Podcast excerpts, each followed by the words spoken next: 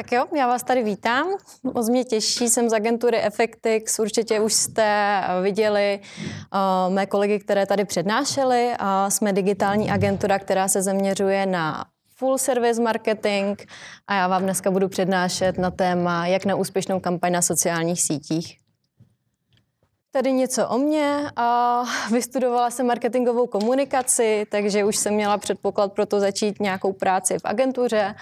A soustředila jsem se ze začátku na freelancing a pak jsem začala kariéru v, v kariéru v Effectixu, kde jsem momentálně na pozici vedoucí týmu social media specialistů. Já osobně se zaměřuji na výkonnostní kampaně a nevím, jestli všichni znáte pojem performance marketing. Prosím, přihlaste se, kdo už jste se setkali tady s tímhle pojmem. Dva. Um, a tak možná se ještě tam, kdo byl na předchozích přednáškách na Google Analytics, SEO, PPC. Nikdo. tak to nevím, komu kolegové přednášeli. Dobře, performance kampaně jsou kampaně, které se zaměřují na pomoc výkonu k našim klientům, to znamená většinou to jsou e-shopy, kteří, které se snaží prodat produkty, představit novou kolekci a podobně, takže my se soustředíme na to, aby ten klient prodal ty produkty a udělal to za co nejnižší náklady. Tak mám tady na začátek uh, pojmy. Pojďme si říct možná zase, budu ráda, když to dneska bude interaktivní. Je vás tady hodně. Uh, ten marketing je tak široký, že bych byla ráda, kdybychom si takhle na začátek trošku seznámili. Takže prosím, přihlaste se, kdo uh, používáte sociální sítě. Většina, super. Kdo slyšel pojem business manager? Dobře, zhruba polovina. A targeting? Mhm. Dokáže někdo říct, co to je?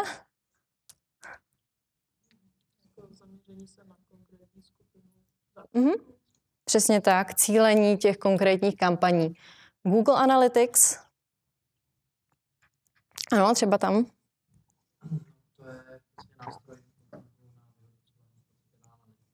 Přesně tak, je to nástroj, který nám pomáhá vyhodnocovat veškeré údaje, které vlastně uživatelé na tom webu dělají. Google Analytics, oh, pardon, to už jsem říkala, Facebook Pixel. Ano.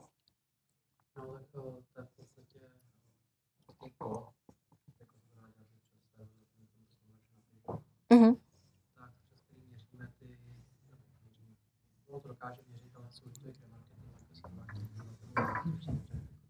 Mm-hmm.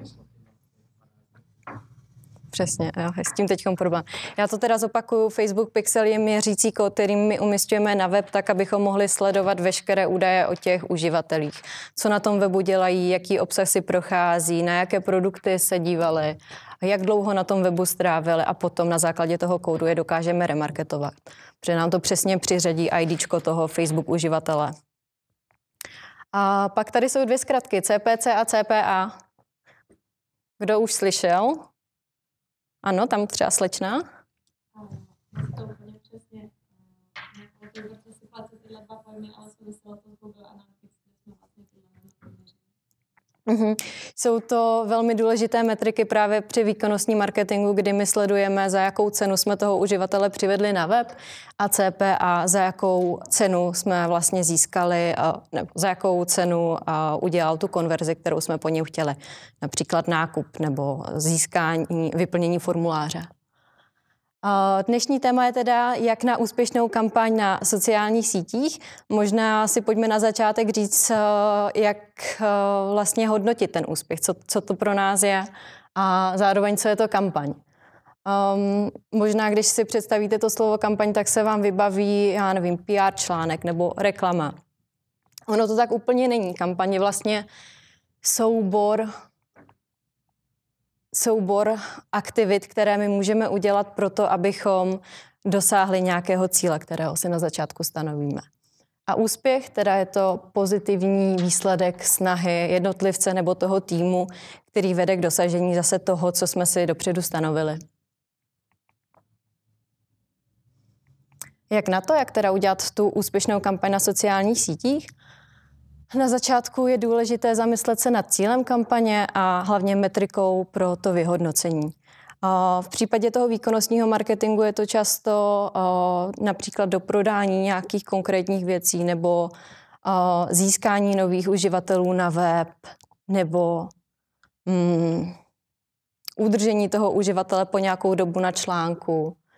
Takže na začátku je určitě důležité říct si, co ta kampaň má splňovat, co je tím vaším cílem. Nemusí to být pouze výkonnostní věci. Jo. V případě sociálních sítích máme obrovské jako spektrum možností. Můžeme se zaměřit například na budování značky na Instagramu nebo na Facebooku. Každá, jako těch strategií je tisíce, takže vždycky, vždycky vycházím já třeba v agentuře z zadání toho klienta, které se snažím teda potom rozpracovat dál, tak aby se nám povedlo splnit ten cíl. Na začátku je důležité stanovit si rozpočet, protože může se stát, že klient přijde s nápadem, jasně, vy prodejte mi sklady, ale mám na to 10 tisíc korun. Jo, což jako není reálné a je potřeba tomu klientovi vždycky vysvětlit, edukovat ho, že ano, pokud máte 10 tisíc výrobků na skladě, pojďme si na to dát rozpočet třeba 100 tisíc korun. Pak to bude relevantní a pak můžeme tu strategii splnit. Krok číslo dvě. Vyhodnoťte si, které sociální sítě budete používat s ohledem na cílovou skupinu. Já tady ty kroky mám ještě dál rozpadnuté, takže můžeme to teď jenom proletět. Stanovte si strategii. Tak jak už jsem říkala, to budeme dál rozebírat během přednášky. U té strategie je potřeba si rozmyslet, na jakých sociálních sítích budete publikovat a jak to vlastně celé uchopíte. A čtyřka, stanovte si akční kroky, jak toho dosáhnete. Neznamená, že když máte jako fajn nápad, takže to půjde tak hladce. Já většinou nespoléhám ani na tu strategii, kterou si na začátku připravím, ale mám vždycky plán B. Udělám si vlastně o, o, připravím se na to tak, abych měla rozpadnuté ty jednotlivé kroky, které budu v průběhu té kampaně dělat. A když to nevíde, tak mám vždycky v záloze plán V, tak abychom mohli tu kampaň v průběhu přizpůsobovat. Stanovení cíle a metrik. Co jsou to ty metriky? Jsou to vlastně um, je to vlastně číslo, které nám říká o tom, jestli jsme to dosáhli nebo ne. Mám tady takové nejčastější cíle, se kterými se v agentuře setkávám. Je to teda víceméně nejčastěji zvýšení prodejů. Jo, opravdu dneska je tady na tom českém trhu a velká konkurence, klienti se mezi sebou předhání a chtějí skoro všichni prodávat a prodávat.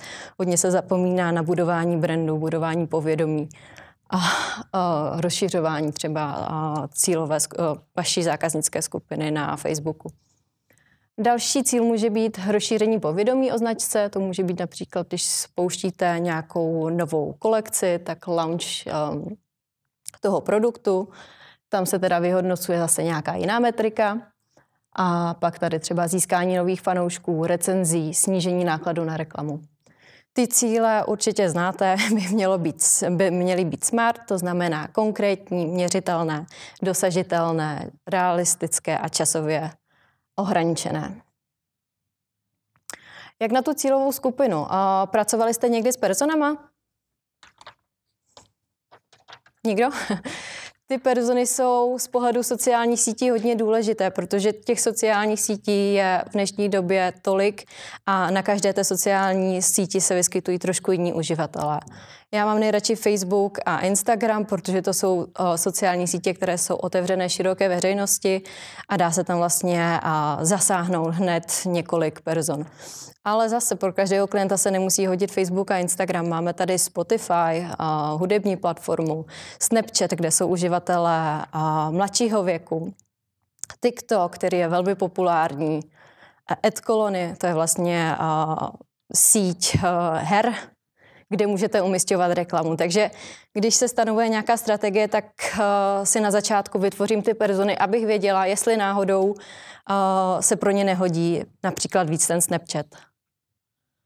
Na všech těchto platformách lze umistovat reklamu, buď to napřímo v reklamních účtech, anebo přes partnery. V Čechách je to agentura HTT Pool, která umožňuje inzerci právě na tom Snapchatu, Twitteru, LinkedInu, ale samozřejmě jde to i napřímo u větších platform, jako je Facebook, Instagram. Ta cílová skupina je určitě uh, velmi důležitá a je velmi důležité si ji stanovit na začátku. Já nejradši používám persony, protože to vám jasně ukáže, jak se ten člověk chová, co má rád, v jaké věkové kategorii a z toho vám vyplyne právě na jakých z těch sociálních sítích se nachází. Tady mám ukázku, cílová skupina Fiona Fitness, takže slečna, která ráda cvičí. Je na to plno různých templateů, když se zadáte do Google personas template nebo marketing persona, zadáte si obrázky, tak vám vyjede plno jednoduchých forma, formulářů, které si můžete vyplnit a aspoň vám to tak jakoby zpřítomní, kdo je ten váš zákazník. Tady je teda vypracovaná fiktivní Fiona Fitness. Vidíme, že je to uh, Rakušanka, uh, že mluví anglicky a německy, že ráda cvičí, chodí do gymu, může se zajímat o jogu. Proč jsou tady důležité tyhle zájmy? Protože na sociálních sítích jsou, uh, je můžete jasně zacílit. Jo, na Facebooku si můžete vyklikat, že ten člověk chodí do gymu, nebo že uh, třeba tady koho může sledovat. Jo? Pokud to jsou nějaké velké celebrity, tak vy si tam rovnou dáte um, zájem Dwayne Johnson nebo nějaký jako hollywoodský herec. Zároveň uh, já si teda u těch person definuju i brandy. Tady vidíte, že Fiona Fitness má ráda Adidas, uh, Lululemon a Woman's Best. Taky uh, v business manažeru a při tvorbě těch kampaní si potom můžete jednoduše vyklikat konkurenční značky, anebo jako velké globální značky a na ně zacílit. Nahoře teda ještě jsou další upřesnění jako cíle, a nebo jaké může být ob, obavy z toho nákupu. Nebo případně z toho cíle, který vy máte stanovený.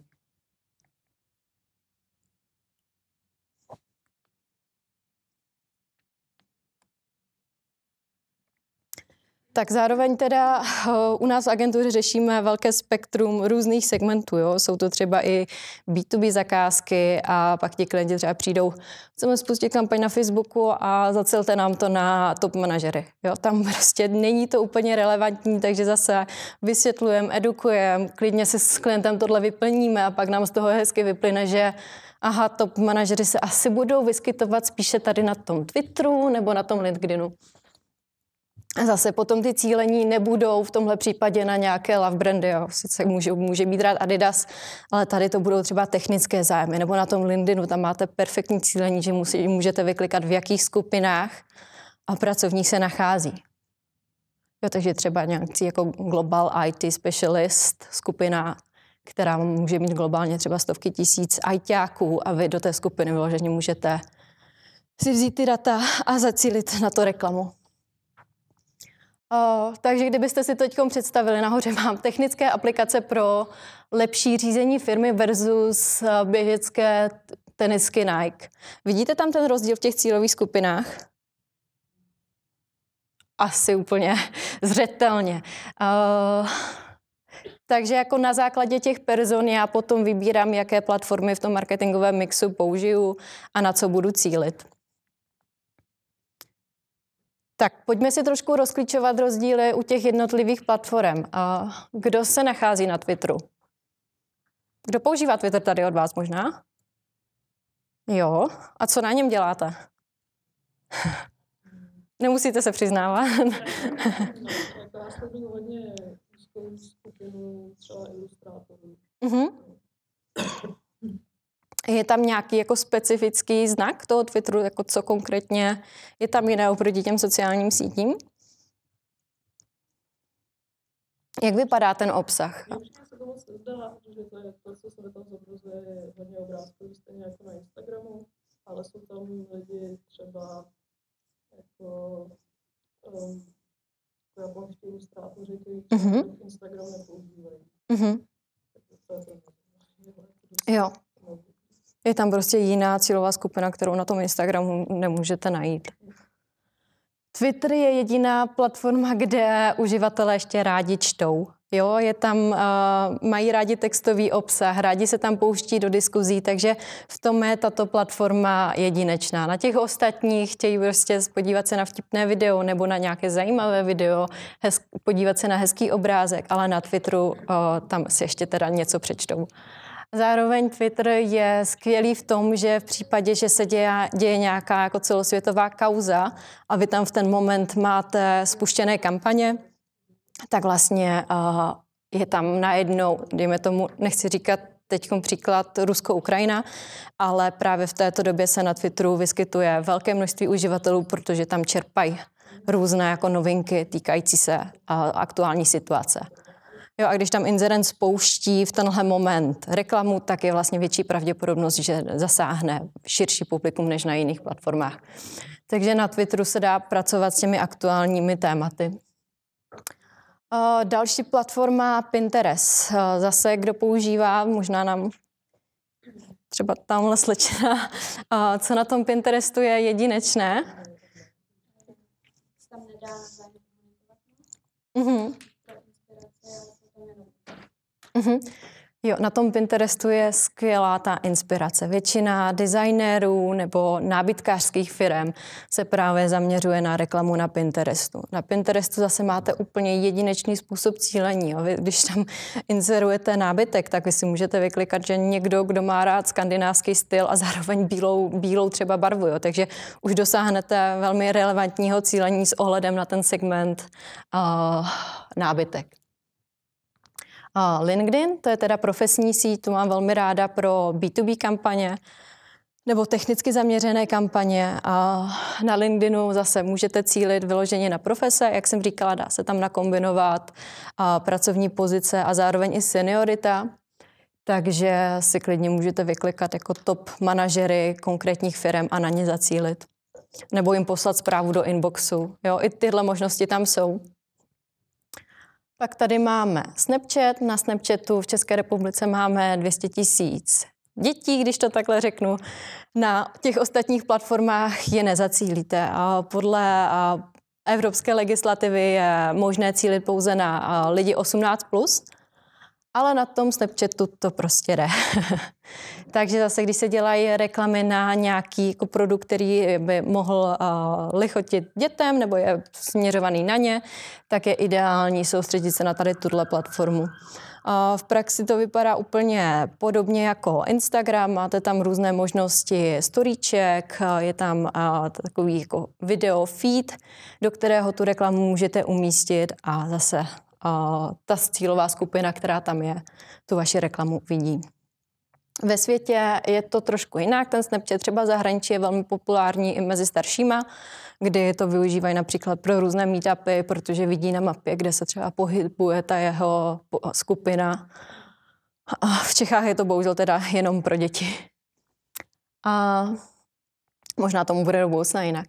Instagram a Facebook, to jsou v České republice dvě nejpopulárnější sociální sítě. Asi je nemusím úplně představovat, protože jste se dozhlásili, že je všichni používáte.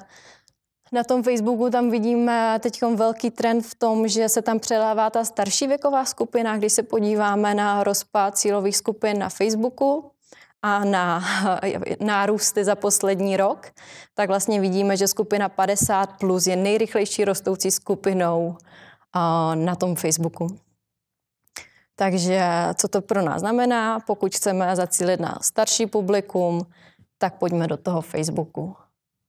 Instagram, ten teda už není pro mladý, jak si to plno lidí myslí. Ten Instagram je taková smíšená platforma, spíš se hodí pro vizuálně hezké značky, nebo když máte opravdu zajímavý content, který je hezky vizuálně stvárněný, tak určitě doporučuji jít na Instagram.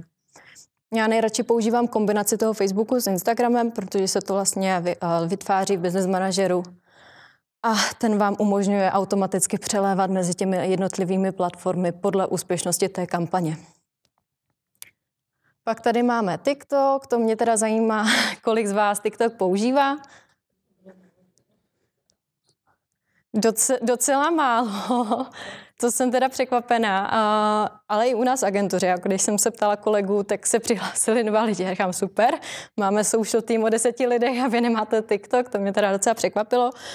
A u toho TikToku, když to rozebírám s klientama, tak většina nich si myslí, že jako TikTok je zase jenom pro mladý, že tam jsou videa, že tam nic zajímavého nenajdou, že je to jako stupidní platforma, kde nic jakoby zajímavého není. Ale ono tomu tak úplně není. Jo. Poslední trendy na tom TikToku jsou uh, takové, že se hrozně otevírá, je to vlastně nejrychleji rostoucí platforma v České republice. A i díky tomu vypadá to rozložení té cílové skupiny na tom TikToku. Nejsou tam pouze mladí, ale když se podíváme, tak je to zhruba na třetiny. Jo? Třetina mladý, třetina střední věk a třetina takový jakože mix té starší generace. Což je, což je pro mě osobně zajímavé, protože jsem si z začátku taky myslela, že TikTok budu využívat jenom pro klienty, kteří mají produkty za cílením na mladší publikum.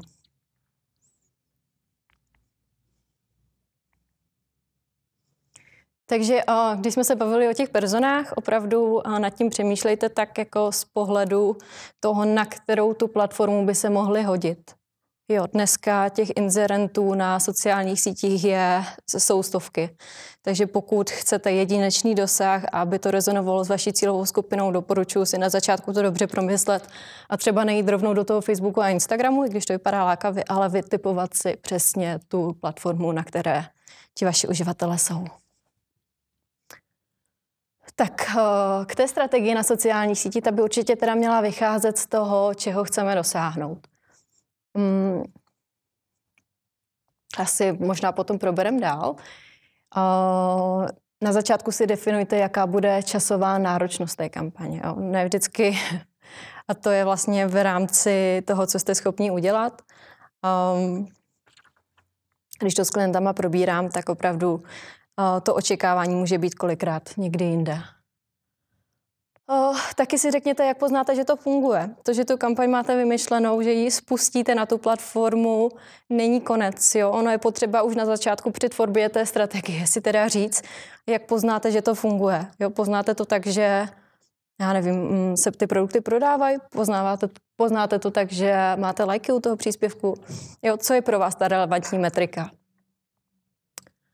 Jak zjistíte, že jste dosáhli toho daného cíle?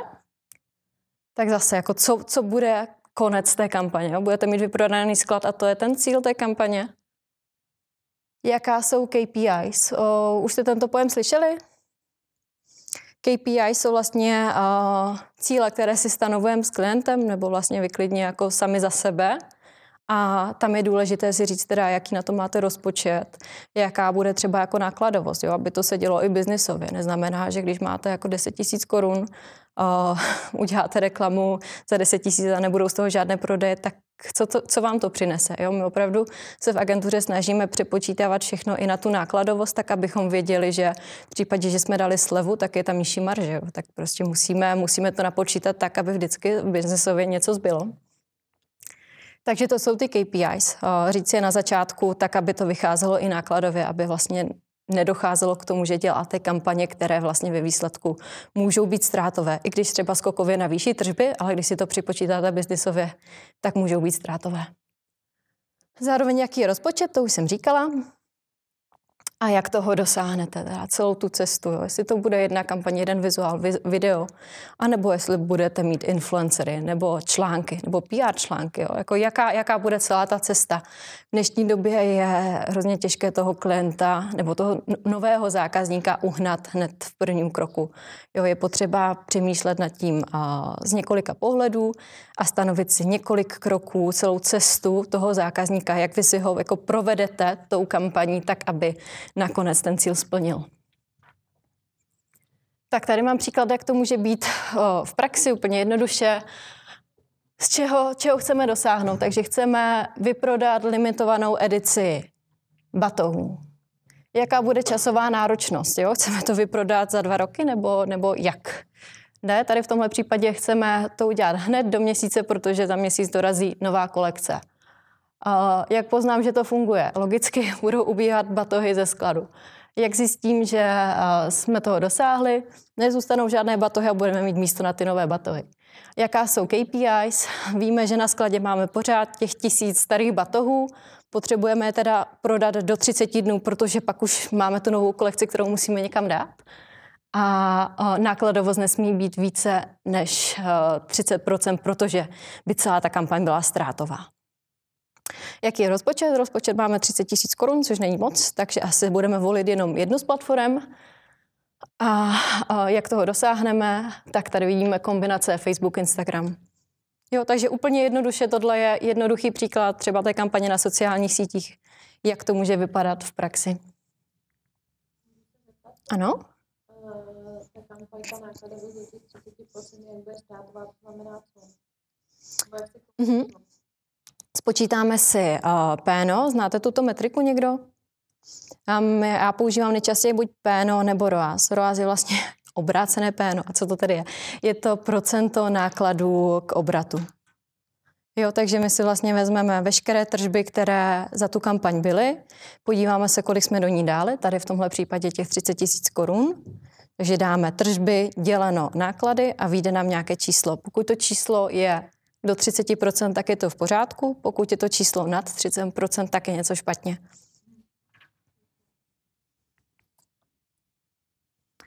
Stanovte si akční plán. Když už teda máte hotovou tu strategii a víte teda, na jaké platformy se budete soustředit, tak si to pojďte naplánovat. Akční plán jste určitě slyšeli z pohledu projektového řízení. Je to plán, kdy si vy vlastně naplánujete veškeré aktivity a jejich zdroje. To znamená, co se bude dělat, kdo to udělá, kdy to udělá. A ten akční plán může mít jako různé, uh, různé podoby.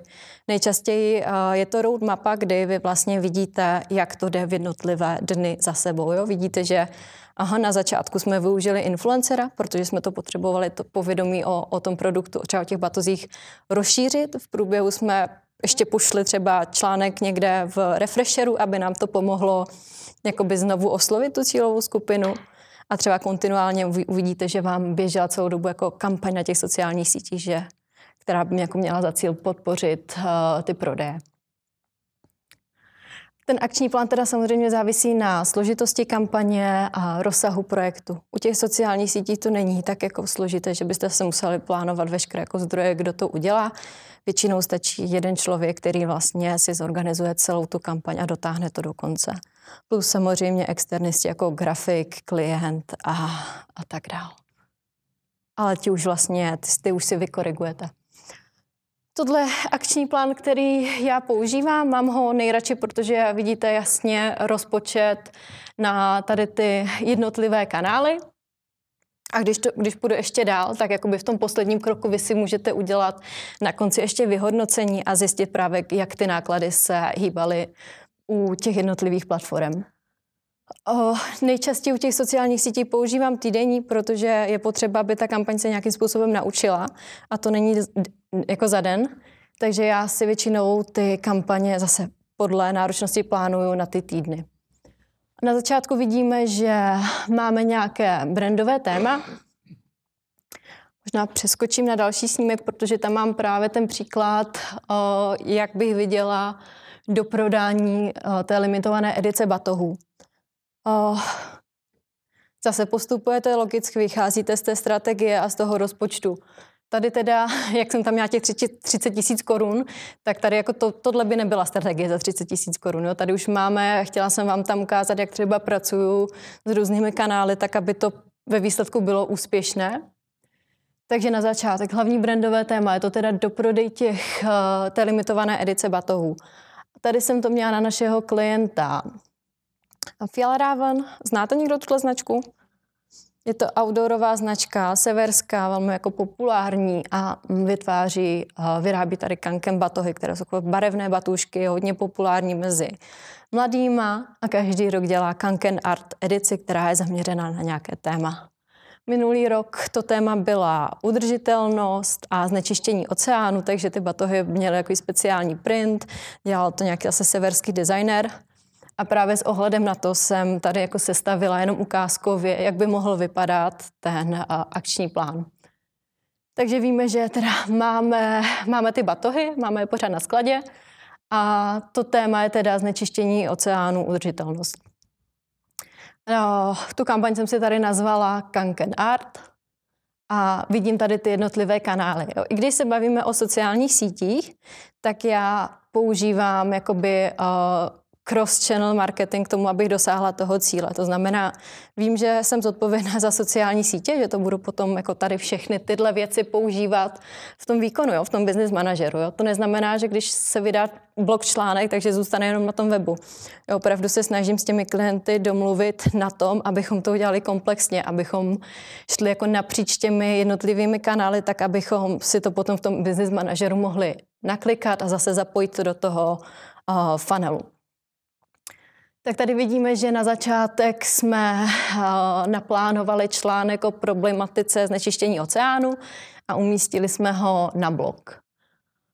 Uh, dále jsme v průběhu, v polovině, zhruba v polovině té kampaně udělali rozhovor s tím designérem a zase publikovali ho na, na blog. Na začátek uh, jsem dala ukázku oznámení o kolekci. A všechno to jsou věci, které vy potom v tom business manažeru použijete. Jo. Když víte, že máte článek na blogu, tak uděláte v Business Manageru kampaň, která bude směřovat na podporu návštěvnosti toho blogu klienta. Když klient pošle newsletter, tak vy víte, že to posílá na nějakou databázi klientů. Jo? Takže vy si tu databázi nahrajete do business manažeru a spustíte kampaň, která bude mít podobnou message jako tady to oznámení o nové kolekci. Tím, že to spustíte na tom business manažeru, tak pomáháte i tomu e-mailingu. Jo? Zvyšuje se tam open rate toho e-mailu, takže zase pomáháte tím těm ostatním kanálům. Zároveň vidíte, že v obsahu je potřeba to taky nějakým způsobem odkomunikovat. To znamená, příspěvky na Facebooku, Instagramu budou tematicky laděné do tady toho tématu Kanken Art batohu. Dále jsem vycházela z toho, že je potřeba to, tu informaci rozprsknout trošku dál, než jenom na, na váš blog a na vaši databázi. A zapojila jsem teda PR, kdy jsem se rozhodla tady umístit článek ještě do Refresheru a do Check Designu. Jo, tahle kampaň se nestala, tohle jsem jenom jakoby vám nasimulovala, jak to může vypadat, když, když se teda eh, rozhodujete. A Potom zase, jo, rozšíření povědomí. Tak co je s tím spojené? Nějaký influencer marketing. Chceme tu informaci dostat dál, Takže jsem tady uh, přihodila Elišku Hucovou, která se zabývá cestováním, má velmi silný Instagram a te, třeba ten batoh můžete poslat a poprosit ji, aby právě jako odkomunikovala tu problematiku uh, znečištění oceánu a že je tady nějaký batoh, který je prostě dělaný z těch plastů, které uh, ten klient prostě získal. A zase čtvrtý týden uh, Lukáš Hejlí, který znovu třeba zopakuje tu danou message. A u těch influencerů oni můžou využít funkci placeného partnerství. To znamená, že, vy, že oni, pardon, si napít,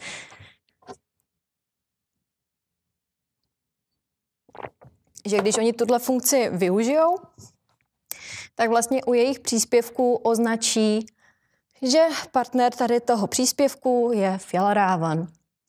Co to pro nás znamená? Nám se v ten moment objeví ten příspěvek business manažeru a my zase víme, že třeba jako z hlediska toho funnelu, který si tam postupně stavíme, můžeme využít jejich příspěvek a ještě ho znovu zpropagovat.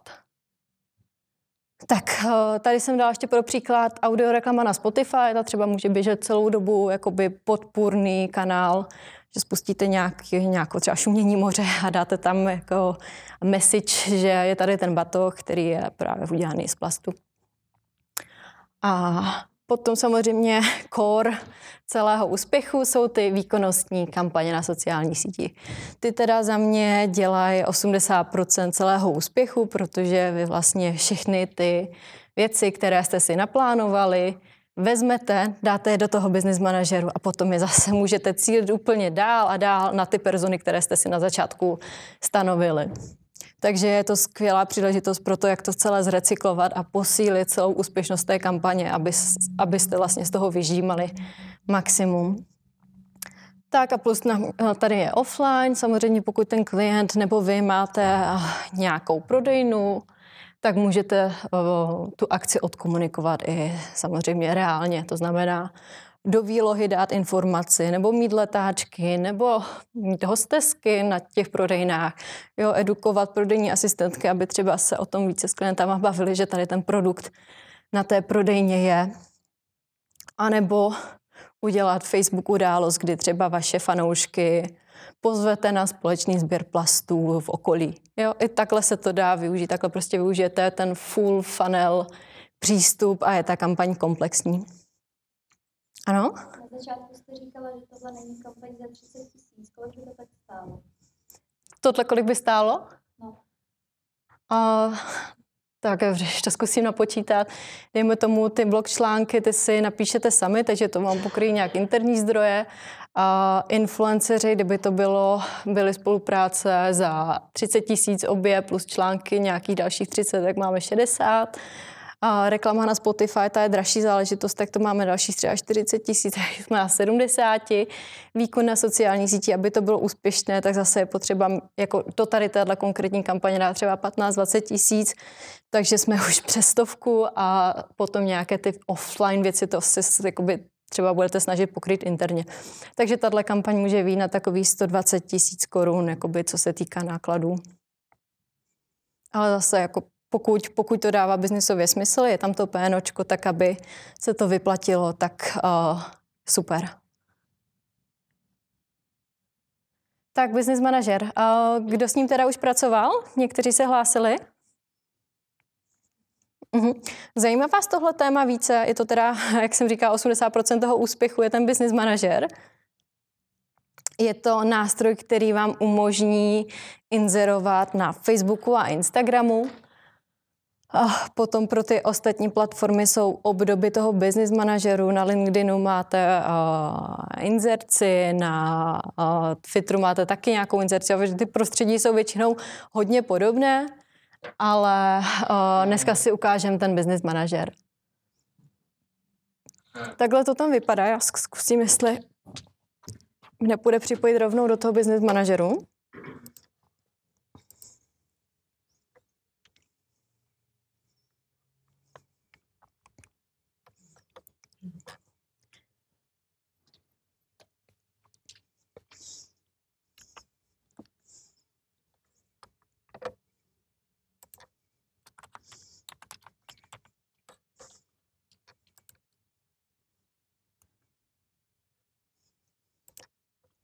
Stačí vlastně, když si zapnete business.facebook.com, je to spojené s vaším uh, osobním e-mailem, s, vaší, uh, osobní, uh, facebookový, s vaším osobním facebookovým profilem a vlastně je to nástroj, do kterého vy se přihlásíte, klient vám tam dá přístupy, nazdílí vám facebookovou stránku a vy už následně můžete dělat celou tu propagaci.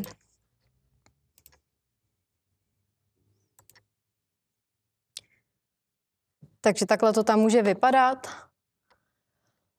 Máte tam teda přístupy, může se tam objevovat, může se tam objevovat celý tým, který jako v tom business manažeru pracuje.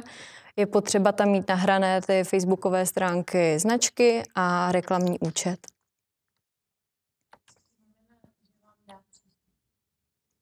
Do toho nástroje. Vlastně je to uh, nadstavba té facebookové stránky a vy vlastně uh, pod ní máte jakoby přístupy k těm jednotlivým položkám. Klient to musí nastavit, ano. Když to vrátím zpátky, tak tady je vlastně tlačítko přidat. Eh, vidíme tady uživatelé nebo partneři. Pokud jste agentura, tak máte tady ten partnerský přístup. Pokud jste jedinec a freelancer, tak si vlastně vyžádáte, aby vás přidal tady. Když na to klikne, tak se mu rozbalí takový postup úplně jednoduchý, vloží vaši e-mailovou adresu, vám přijde na e-mail pozvánka, vy si ji otevřete a najednou jste tady. Důležité je, aby vám dal dostatečné práva jo, abyste tam mohla operovat právě s tím měřením, s reklamním účtem a dělat si všechno, co budete potřebovat.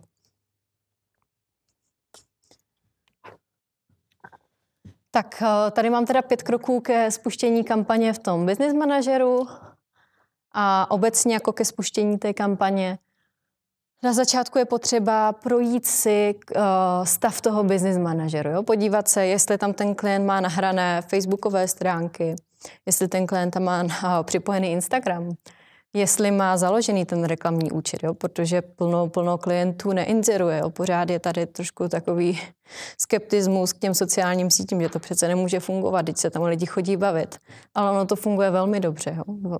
Jako lidi tam jsou zvyklí nakupovat. A naopak, když se podíváte na třeba televizní zásah v prime timeu, tak jako v kolem 8 večer ti lidi jsou sice, sice se dívají na tu televizi, ale co udělají, když začne reklama? Vezmou do ruky telefon a jdou zase třeba na ty sociální sítě, jo? nebo po cestě eh, v městské hromadné dopravě. Opravdu jako ty trendy jsou takové, že lidi, když mají chvíli, tak eh, na ty sociální sítě jdou. Uh, tak uh, kontrola toho stavu. Určitě si dopředu projděte, jestli ten klient to má všechno v pořádku. Jo, je potřeba, může se stát, že máte všechno připravené a zjistíte, že ten klient tam nenahrál platební kartu. Tím pádem nemáte, jak to spustit. Takže na začátku si zkontrolujte, jestli je všechno správně, jestli tam jsou fakturační údaje a hlavně ta karta. Další věc je to měření. My jsme tady nakousli slovo Facebook Pixel. Je to měřící kód, který si dopředu umístíte na web a on vám začne sbírat veškeré údaje o uživatelích. Nejenom těch, co přišli z Facebooku, ale těch, co přišli ze všech kanálů. To znamená, pokud máte zapnutou PPC reklamu, nebo jste dohledatelní ve vyhledávači a ten člověk přijde na váš web a vy tam ten pixel máte, tak vy najednou vidíte, aha, to je prostě tady Klára, to tam přišla z Directu, to znamená, vygooglila si nás a už ví všechno o mě, jo? ví, jaké mám telefonní číslo, že žiju v Praze, že jako často cestuju do Ostravy, protože jsem z Ostravy, že uh, jaké mám zájmy, co sleduju za třeba celebrity, nebo co, v jakých jsem skupinách, jo? a všechno to, co tam mám vyplněné, tak ten Facebook Pixel o vás ví. Pro marketáky to, nebo není to žádný nástroj, který by se dal zneužít. Všechny ty data se hashují, to znamená, nejsou jakoby uh, pro ty lidi, které používají přiřaditelné jakoby na jedince. Jo, dává to do sluku skupin, takže se to vždycky používá jako hromadná skupina. Vy nemůžete z pohledu marketáka si dohledat, kdo konkrétně, jaké to ID toho uživatele to je.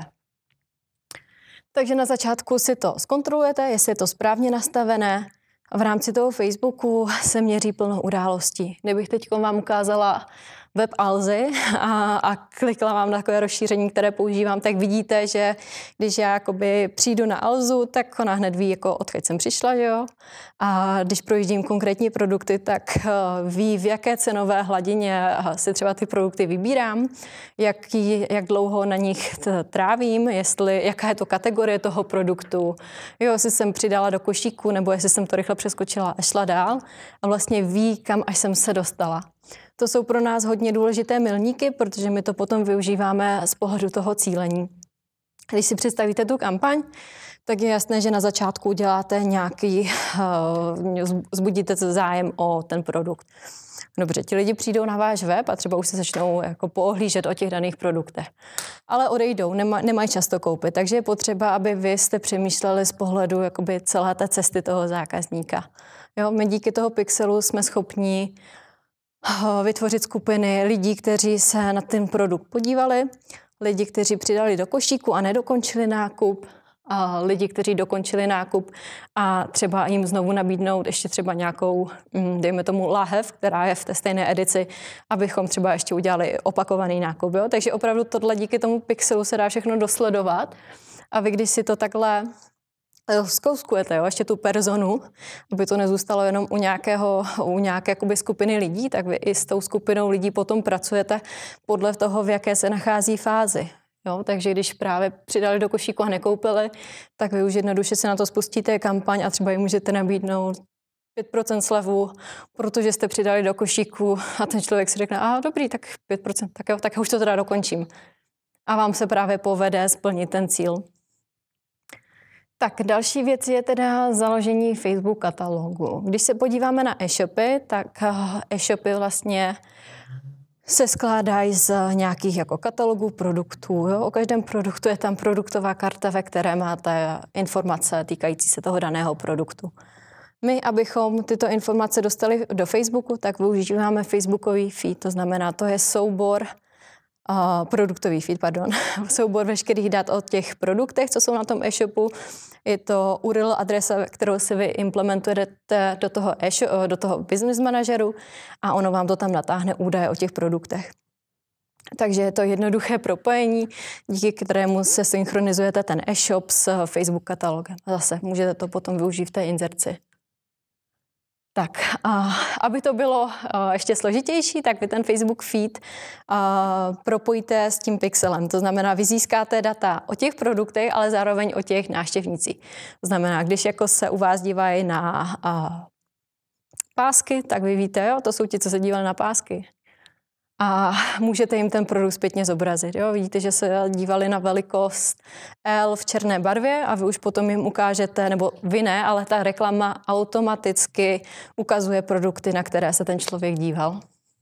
Takže je to potom vysoce relevantní reklama, protože ten člověk už se díval na ty konkrétní produkty, líbí se mu třeba ten pásek a jako ještě není úplně rozhodnutý a vy mu ho opakovaně ukazujete ve storíčkách, ve feedu, a, a znovu, znovu se připomínáte do té doby, než třeba ten člověk nakoupí.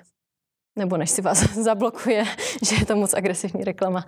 A pak jsou publika. Jak už jsme se bavili o těch personách, tak uh, jsou potom publika business manažeru. To už je teda konkrétní rozpad té cílové skupiny, kdy vy si uh, ji vyklikáte v tom business manažeru a používáte to v těch kampaních poslední dva kroky, aby ta kampaň byla úspěšná, tak uh, zase velmi důležitá část jsou grafické a textové podklady.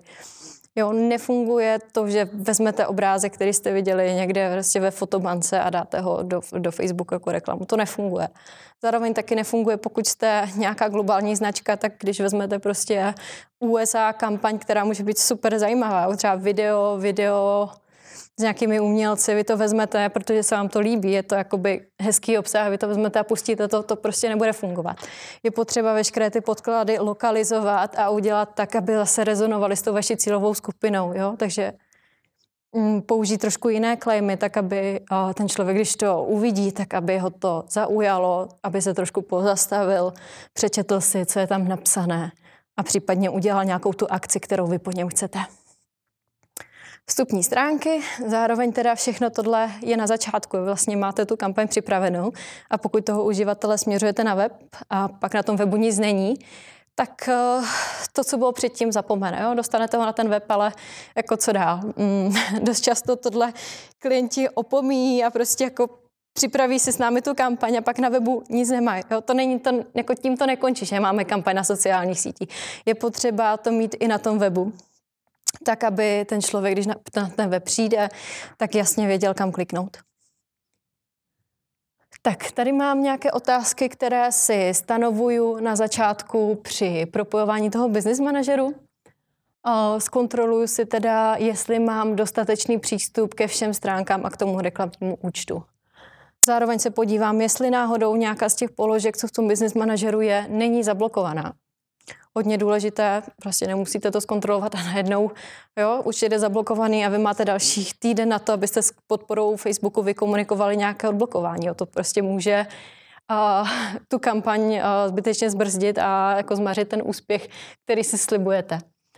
Uh, jestli je tam ta platební karta, to už jsem říkala, fakturační údaje, Zase pokud eh, počítáte s tím, že třeba nějaký kolega vám řeší ty influencery, tak aby tam měl taky přístup, aby třeba tu kampaň mohl přidat.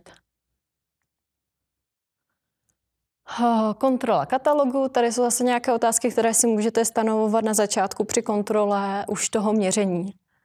Um, abych byla důsledná, tak je opravdu potřeba si u toho měření stanovit, jestli to měříte z DPH nebo bez DPH, jo? protože když si potom vyhodnocujete tu nákladovost, tak eh, vám to může udělat jako 1-2%, které už pro toho klienta, když se jedná třeba o desítky tisíc, tak může být jako zničující.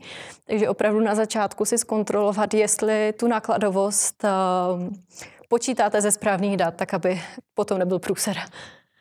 A jestli je zapnuté pokročilé párování. A slyšeli jste někdo už pojem pokročilé párování? to je vlastně ještě nadstavba k tomu základnímu měření.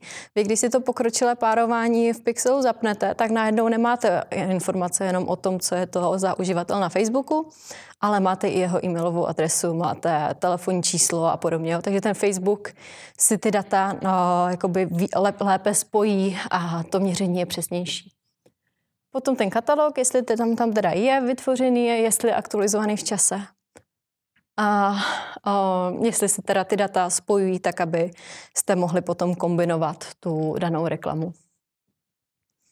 Tak když jsme si na začátku říkali o, o těch personách a měli jsme tam tu fitness, fitness lenku nebo fitness trenérku, tak o, to je teda osoba, na kterou třeba chcete cílit.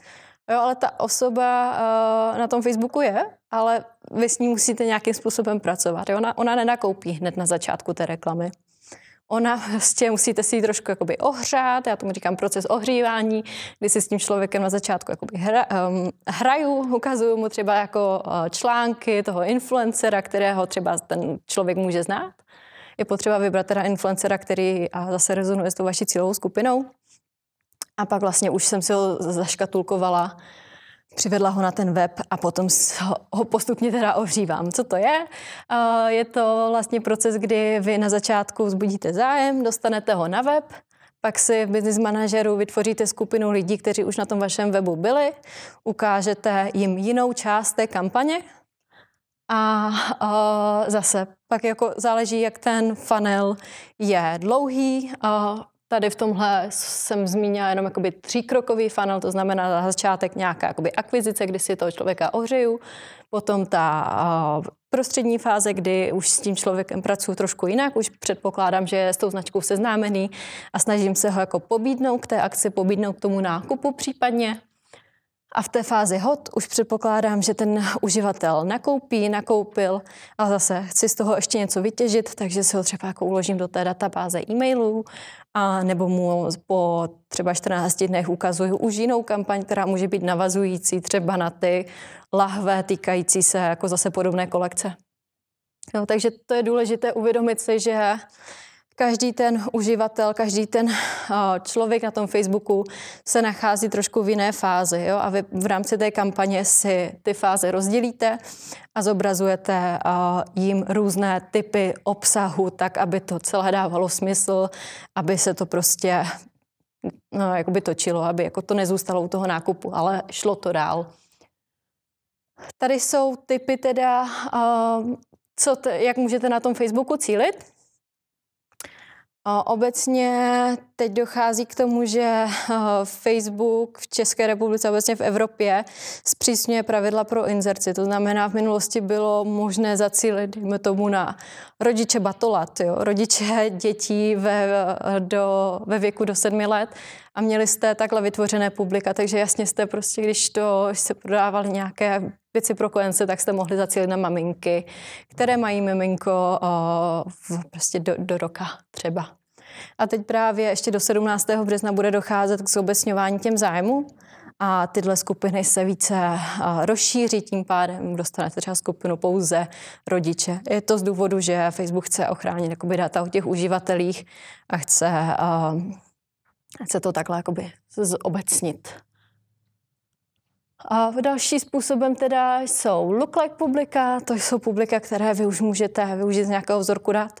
To znamená, když máte nastavený ten Facebook Pixel, tak on vám sbírá údaje o těch lidech, co nakoupili. A vy vlastně můžete tomu Facebooku říct, ale tady mám prostě 20 tisíc lidí, kteří u mě pravidelně nakupují.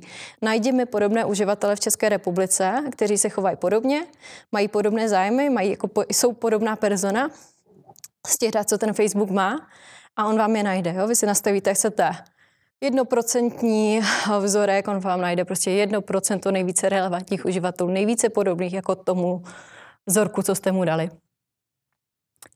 A další velmi silnou skupinou jsou fanoušci vašeho Facebooku. Klientům doporučuji budovat obsah na sociální sítí. Není to jenom o lajcích a o tom, že vám tam něco komentují, ale je to o tom, že když dlouhodobě vidí ty příspěvky, tak je to třeba začne bavit vybudují si s tou značkou nějaký konkrétní vztah a vy potom, když děláte reklamu a oslovíte tady tohle publikum, tak dost často to bývá nejkonverznější publikum, protože už je třeba dlou, už vás dlouhodobě sledují a věříte značce.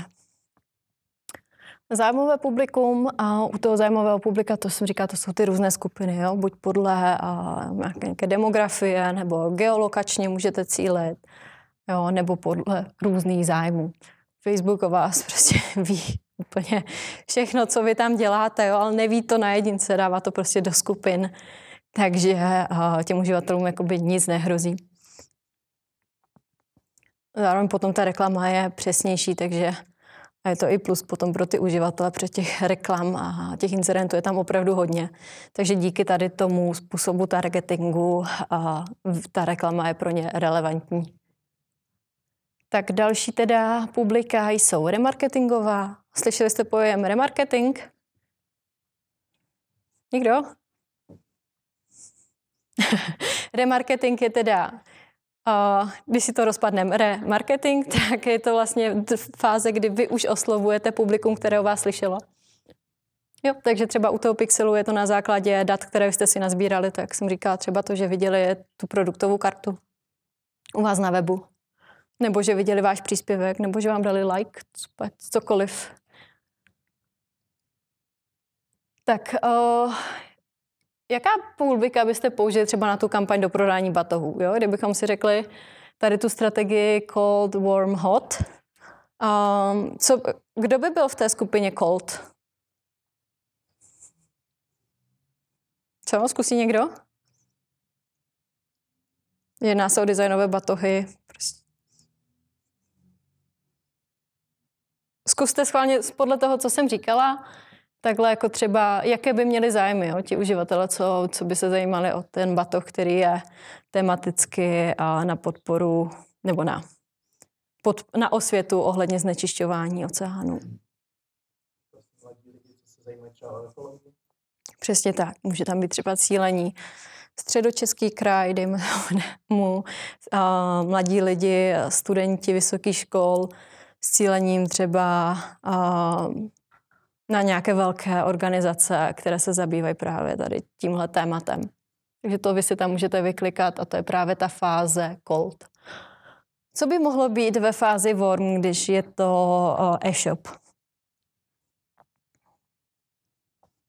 Tady v té druhé fázi tam budou teda ti lidi, kteří už na tom e-shopu byli, jo? nebo tam budou data, lidi z vaší databáze, nebo, nebo vaši fanoušci na Facebooku a Instagramu. Jo, a to zase využijete prostě tady, uděláte si publika na, na tady tuhle fázi. A hot, tady logicky, když je to e-shop, tak uh, co je ta poslední fáze?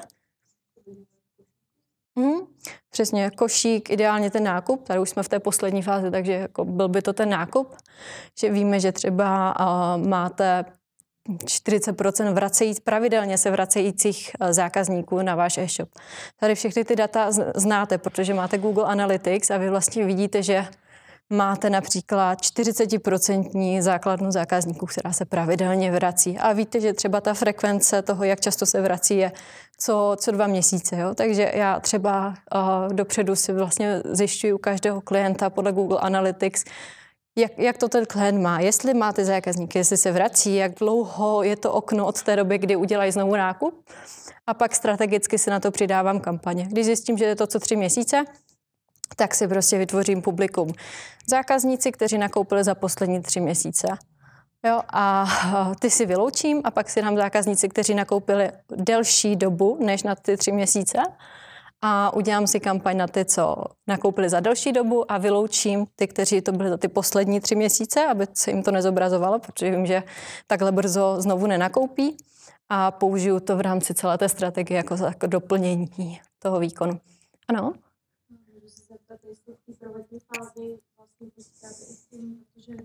teď došla ten fakt, že vlastně chcete prodat limitku, ale pokud se neprodala limitka, tak očividně ta limitka asi nebyla tak zajímavá, tak jestli zjišťujete od toho klienta vlastně i nějaký background info, jako proč se vlastně neprodala, protože tak mm-hmm. by se podle toho cílila úplně jinak a nepůjdu podle toho typického postupu a vlastně nepůjdu za mladýma, pokud si mladí nekoupili. Mm-hmm.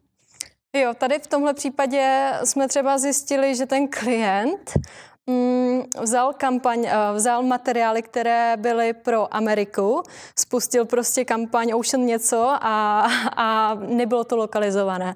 Nebyl k tomu žádný článek, byl to prostě uh, banner, který spustil obecně na zákazníky, pustili i do toho cold publika, ale byl to anglický banner s tím, že jako nakupte tady ten batoh Kanken Art. Ten batoh nebyl vizuálně až tak atraktivní, jo. přece jen takový jako barevný modrý print se vzorem není pro tady jako tuhle skupinu Fiala Rávnu, to takový minimalistický design až tak lákavý. Takže obecně uh, tam byl ten předpoklad, že to bude těžší ten batoh prodat. Jo? A ten klient zvolil tu nejjednodušší cestu, vzal anglický banner a pustil to za uh, stejné peníze, jako bychom třeba dali do téhle kampaně a, a nemělo to ten úspěch. Takže jako teď znovu, po tom roce, kdy tomu klientovi zbylo těch tisíc batohů, tak už ví, že ah, okay, tak minulý rok to prostě nevyšlo, protože jsme do toho nedali tolik uh, té péče že se to podro- pečlivěji připraví, udělá se tam trošku ta osvěta o tom, že ten batoh není jenom jako s modrým printem, ale že je to právě na podporu nějaké organizace a díky tomu jako uh, se to potom s nás prodá.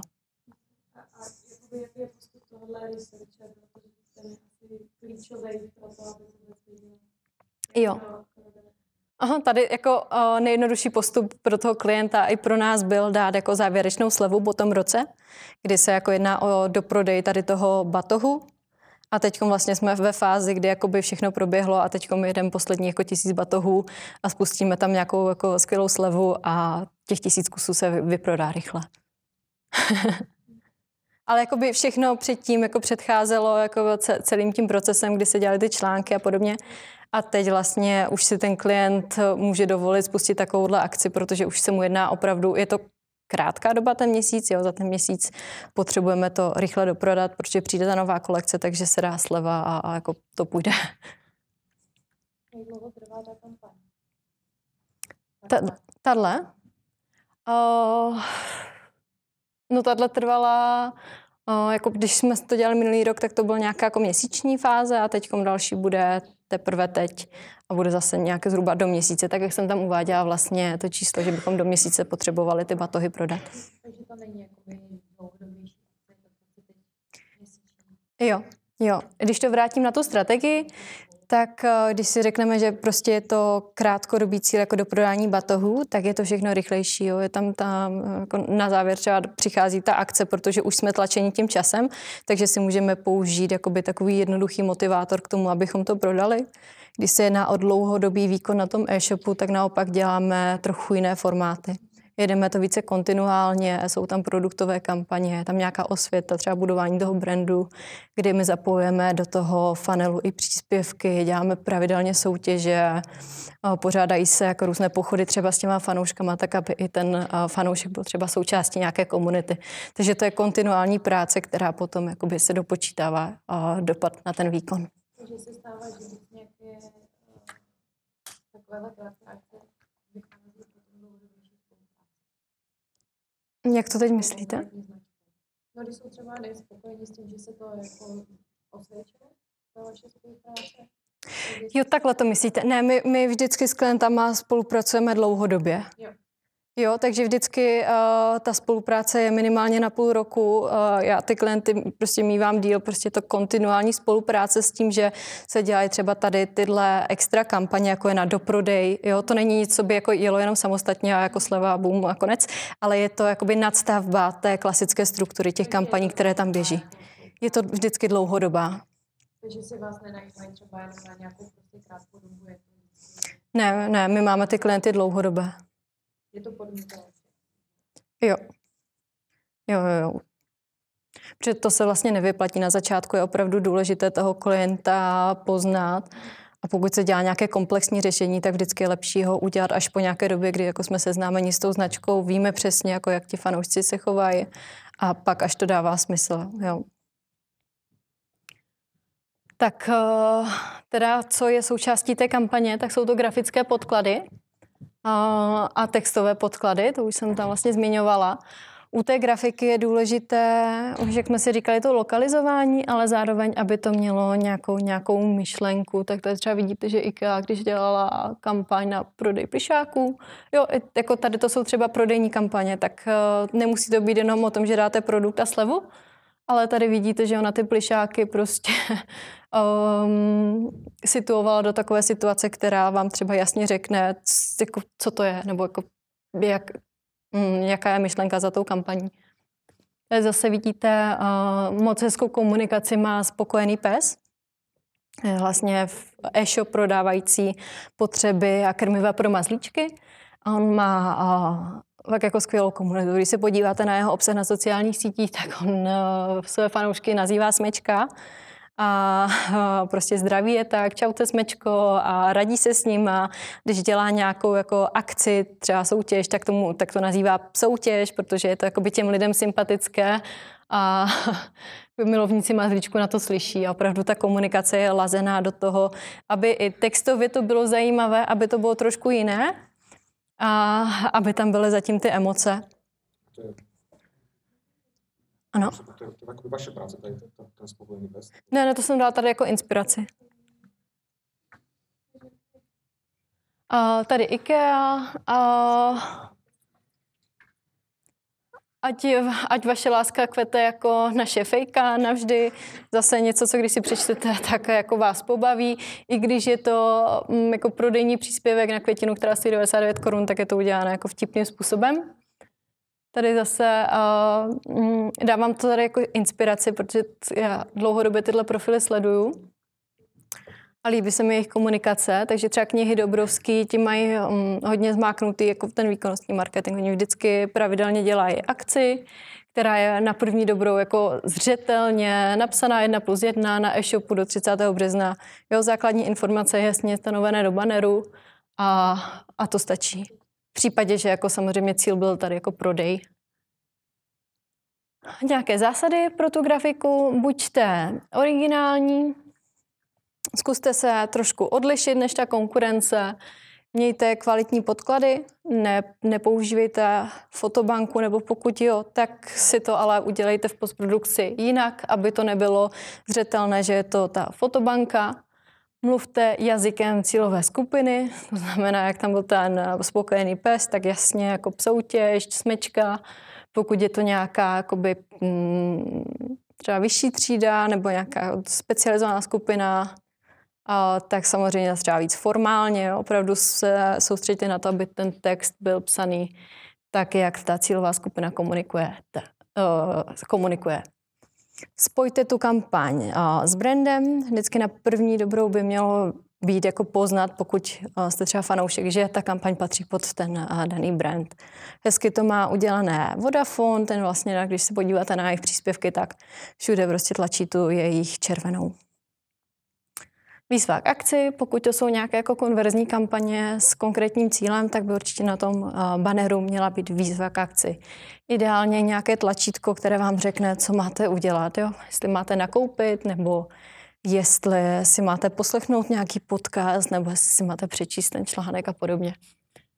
A ty informace by tam měly být jasně napsané, tak aby jako z toho banneru, z toho vizuálu bylo uh, dopředu jasné, co po nich chcete.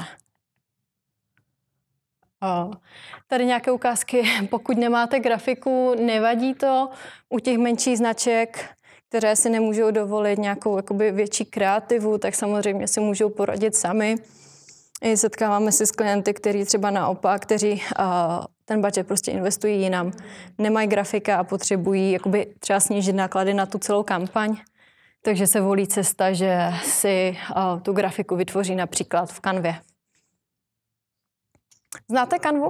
Ano. Když jsi měl typy nebo pravidla na to používání textu do té grafiky, jakože vlastně třeba za přišlo, že uh-huh. tam bylo vlastně strašně moc textu a drobných písmen jako eh, na té grafice.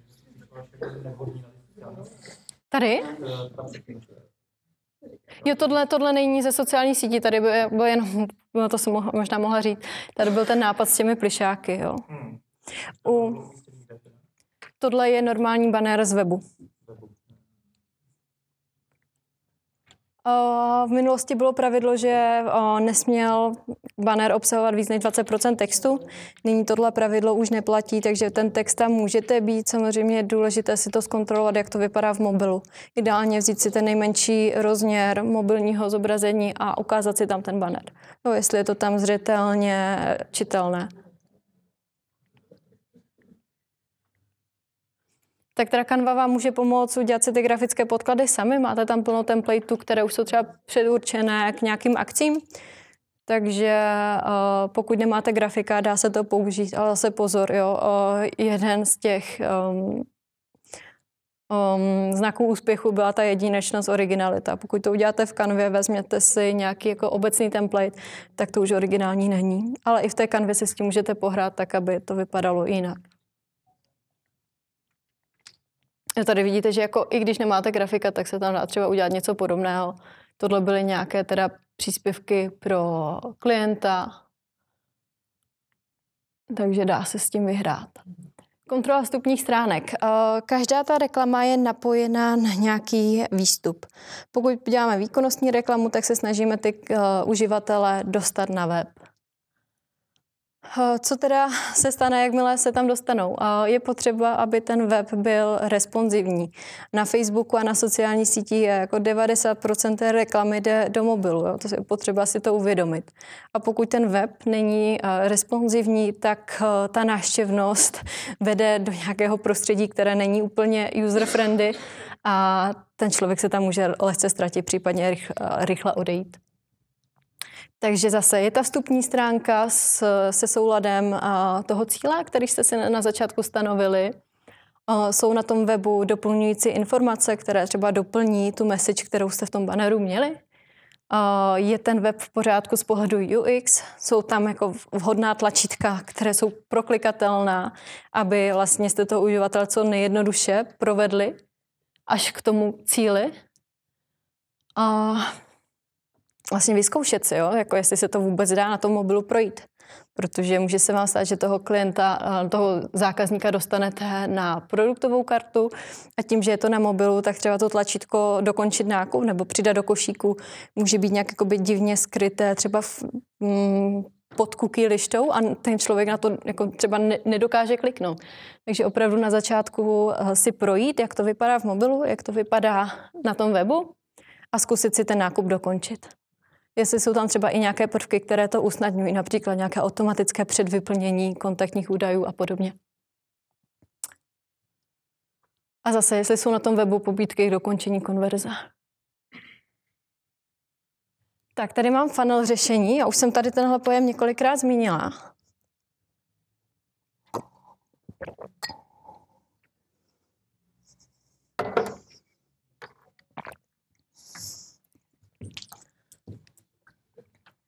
Slyšeli jste někdo pojem funnel řešení, funnel marketing, funnel? A trichtýř? Marketingový trichtýř? Tak uh, je to teda trichtýř, kdy vy si uh, postupně toho zákazníka vedete jednotlivými fázemi. Zase, když jsme se bavili u toho targetingu, tak ty cílové skupiny jsou jasně jako přiřaditelné do těch fází v tom trichtýři. A ten trichtýř eh, je fajn si stanovit u těch dlouhodobých spoluprací. Protože když děláte kontinuální zprávu, tak uh, ty reklamy nejsou pouze o nějakém jakoby, jedné kampani, ale je to jakoby, struktura různých reklam a kampaní, které dlouhodobě třeba jakoby, uh, vytváří ten výkon tomu klientovi. Tady, když si vezmu na začátek, uh, tak ta první fáze je vůbec budování povědomí. Tady v této fázi jsou zákazníci, uživatelé, kteří o vás nikdy neslyšeli. Jo? Vůbec neví, že třeba nějaký Fjallraven, batohy jsou. Takže tady je důležité je nějakým způsobem oslovit. Je uh, skvělé to propojit s těmi PR články, je fajn zapojit ostatní kanály, jako jsou například YouTube kampaně, offline a snažit se tu cílovou skupinu oslovit u tady, toho, u tady téhle fáze si já osobně vyhodnocuju imprese, to znamená, kolikrát se ty kampaně, ty reklamy zobrazily. Reach, komu se do, zobrazily. Tady potom si s klientama vyhodnocuju, jak teda, o kolik, kolik jsme zasáhli těch lidí s tou kampaní. A jaké je procento nových náštěv. Jestli to, že jako to povědomí budujeme, tak jestli to pomáhá k navyšování třeba náštěv přes direct nebo uh, rovnou přes ten váš kanál, jako jsou ty sociální sítě. Druhá fáze je zájem. A tam už teda se ten trichtýř užuje, jo? Už tam jsou ti uživatelé, který jste, které jste oslovili a teď už jako je trošku uh, se je snažíte jakoby aktivovat, udělat s něma, vzbudit v nich ten zájem. Ideální způsob, jak to provádět, jsou uh, síť, jako content na sociálních sítích, protože tam už je ten obsah zábavný a i když jako s tou znač- vaší značkou nejsou ještě úplně seznámení a vidí třeba nějaký jako vtipný příspěvek nebo něco, co je nabádá k interakci, tak třeba tu interakci provedou a zase už je to, a už jsou o kousek dál než ti ostatní. Um, nebo nějaký ambasadoring, ambasadoring na LinkedInu, pokud jste třeba B2B segment. Search kampaně, to už je to vyhledávání, kde oni vlastně na začátku se s vámi seznámili, ví, že jste nějaká firma prodávající batohy a už jdou do toho Google a napíšou tam teda batohy kanken nebo batohy s liškou, nebo uh, už, už se snaží si toho znovu uh, dohledat, co to bylo a zadávají to do toho Google, do těch uh, vyhledávačů, no, do seznamu a je potřeba, abyste byli dohledatelní. Jo? Takže to už je potom úkol SEO specialistů, případně PPC specialistů, kteří tam můžou nastavit kampaň, abyste byli na prvních příčkách, aby ten člověk na vás klikl. Obecně taky mít správně udělaný web, protože tam ti lidi čerpají další informace. Tady v, u, v téhle fázi si vyhodnocujeme traffic, teda kolik lidí uh, na tu kampaň kliklo, kolik lidí se dostalo na váš web jaké je CTR, to znamená, kolik lidí na ten banner kliklo, jaká je ta míra proklikovosti a jak dlouho tráví na tom webu. Proč je to důležité, tady ta doba, jak dlouho jsou na našem webu? Přesně tak, že je to baví a že je zároveň ten web srozumitelný. Může se stát, že vy vlastně máte udělaný nějaký ten funnel a zjistíte, že na webu tráví vteřinu jo, tak tam je něco špatně. A může se stát, že třeba máte pop-up okno a vlastně přijdu na tu vstupní stránku, vy jste si to zkontrolovali, jak ta vstupní stránka vypadá, řekli jste si OK, můžu to tam spustit, ale je tam pop-up okno, které vlastně znemožní průchodnost toho webu, takže ten člověk hned odejde. Jo, takže opravdu sledovat tady tu dobu na webu, abyste věděli, zda ty reklamy jsou správně. Jo, jestli ten člověk tam nějakým způsobem dál pokračuje, jestli si ten článek přečetl, jestli třeba pokračoval na další produkty rozhodování. Tady už je teda ten člověk předehřátý k tomu, aby udělal tu akci, kterou po něm chcete. Tak tady jsou ideální výkonnostní kampaně Facebook, LinkedIn, uh, search, uh, jakoby podle toho zase, co jste si v té strategii stanovili. Tady tohle, uh, to rozhodování, tak to jsme uplatnili právě u toho do prodeje těch banke, uh, kan, kankenů, protože jsme věděli, že už to nějaká ty procesy předtím proběhly a potřebovali jsme ty batohy opravdu prodat, takže KPIčka v tomhle případě můžou být uh, třeba počet lídů, to může být u kampaně, kdy vy sbíráte lidi do vaší databáze, potom, potom počet těch nákupů, tržby, jaká byla cena za tu akci, to znamená, kolik stálo to, že ten člověk nakoupil, a potom vyhodnocovat si určitě tu nákladovost, jestli to sedí z toho biznesového pohledu. Tak a potom zákazník. Tady tohle uh, bylo, tady tenhle funnel je na B2B, to znamená, tady v tom posledním kroku jsme využili ještě toho, že už máme toho zákazníka, máme ho v nějaké databázi a vlastně kontakt se předával na obchodní oddělení, které si potom s tím zákazníkem domluvilo schůzku a už s ním jednalo dál a zase budovalo něco víc, než jenom jakoby to, že jsme získali e-mail. U e-shopů to je klasický nákup a to, že vy toho uživatele potom použijete třeba v e-mailingu nebo se mu připomenete zase za nějakou dobu, tak jak jsem zmiňovala, podle toho zda víte, jak často ti lidi u vás nakupují. Co se stalo?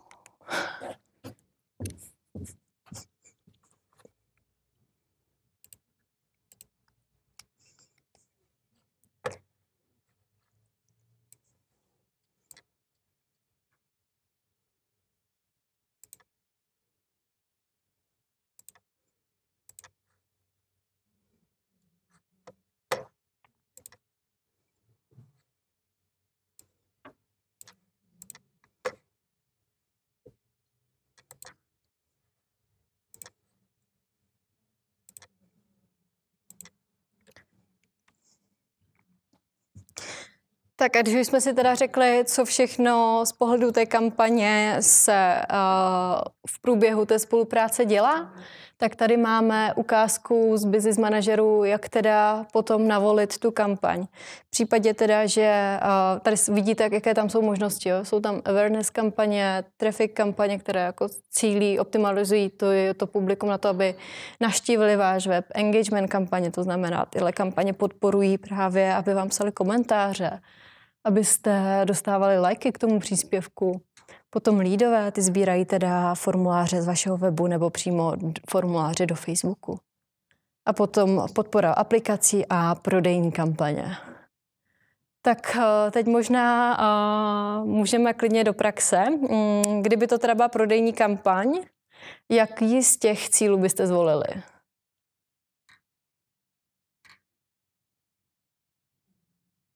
Zkuste někdo. Sales, no přesně. Sedím, že to tak dlouho trvalo. A, dobře. Co v případě toho, že chcete získat reference nebo hodnocení pod příspěvek? Jo? Dáte třeba příspěvek o tom, že um, máte novou, nebo jestli jako v minulosti byli spokojení s tím nákupem a aby se podělili o svou zkušenost s tím e-shopem do komentářů. Takže jaký cíl použijeme? Engagement. Jo. Přesně. A potom jako samozřejmě naštěva trafik, je to opravdu logické, ale je důležité si tohle říct, proč to říkám. Protože uh, může to být občas matoucí. Jo. Máme třeba kampaň na, znovu připomenu ty batohy, chcete je teda prodat, ale pokud je ten zákazník v první fázi, kdy ještě o vás neví, tak vy, i když jakoby na závěr chcete prodat, tak zvolíte tady ten cíl traffic, protože ten člověk se nachází na začátku a vy ho nejprve na ten web potřebujete dostat. Takže vždycky je to kombinace různých kampaní v tom business manažeru podle toho, jaká je to fáze, v jaké, v jaké fázi ten zákazník, ten uživatel je.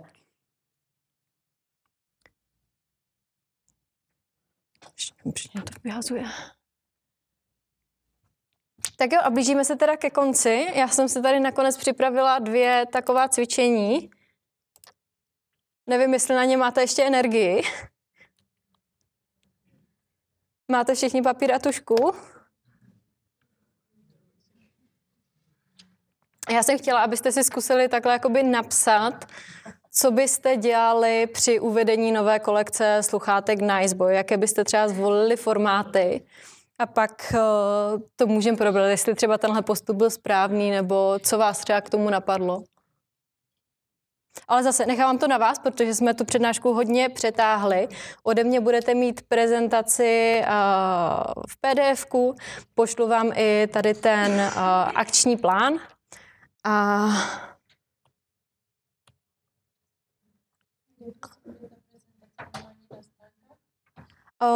já nevím, jaký je tady postup. Já to předávám na studijní a ono by vám to mělo poslat. Předpokládám, že hned jako obratem zítra. Tak jo, tak na závěr teda uh, jenom otázka. Uspěje teda každý na sociálních sítích? Co je klíčem toho úspěchu? Peníze. Uh, Ne, ten úspěch nepřijde sám, zároveň nebude fungovat jednoduché řešení, nebude fungovat to, když budete dělat jenom příspěvky. Uh, já jsem vám jakoby tímhle chtěla předat, že je to opravdu komplexní záležitost, že ty sociální sítě nejsou jenom o těch sociálních sítích, ale jsou o těch ostatních kanálech. A pokud se ten marketing nedělá komplexně a nevyužívají se ty kanály efektivně, tak to fungovat nebude. Jo, je opravdu potřeba se tomu soustavně věnovat, kontinuálně, přicházet s nápaditými řešením, být originální, podívat se, jestli třeba konkurence to nekomunikuje stejně. Správně zacílit, to už jsme si ukázali, jak, jak. Nejenom správně zacílit, ale i správně zacílit ve správný moment, to znamená, kdy na toho zákazníka podle toho, v jaké rozhodovací fázi se nachází, mít kreativu, banery, textace v souladu s tou cílovou skupinou, zapojit další kanály, jako třeba podporu skrz ty PR články, zapojení influencerů, zapojit vaše zákazníky a podobně. Mít v záloze plán B, kdyby ta vaše kampaň nefungovala. Jo, i to se může stát. Můžete mít podrobně naplánovanou kampaň, ale vždycky si v záloze nechávejte nějaké řešení. Například uh, druhou kreativu. Jo, můžete to mít namyšlené, ale opravdu mít třeba druhou kreativu nebo mít tam tu kampaň, kdy dopředu si s klientem domluvíte, když to nebude fungovat, tak zkusíme tu slavu, abychom prostě dosáhli toho cíle. A buďte pohotoví, v případě, že se spustí třeba nějaká lavina hejtů na sociálních sítích, opravdu to ty první dny mějte pod kontrolou, vyhodnocujte si, jestli uh, ti lidi na tu reklamu klikají, jaké je to CTR, jaká je doba na tom webu, protože eh, jako na začátku se může stát, že třeba tam je nějaký problém. Takže buďte pohotoví, sledujte ty konkrétní metriky a dělejte na základě toho úpravy tak, aby ta kampaň byla úspěšná. Já vám děkuji, že jste se mnou vydrželi takhle dlouho.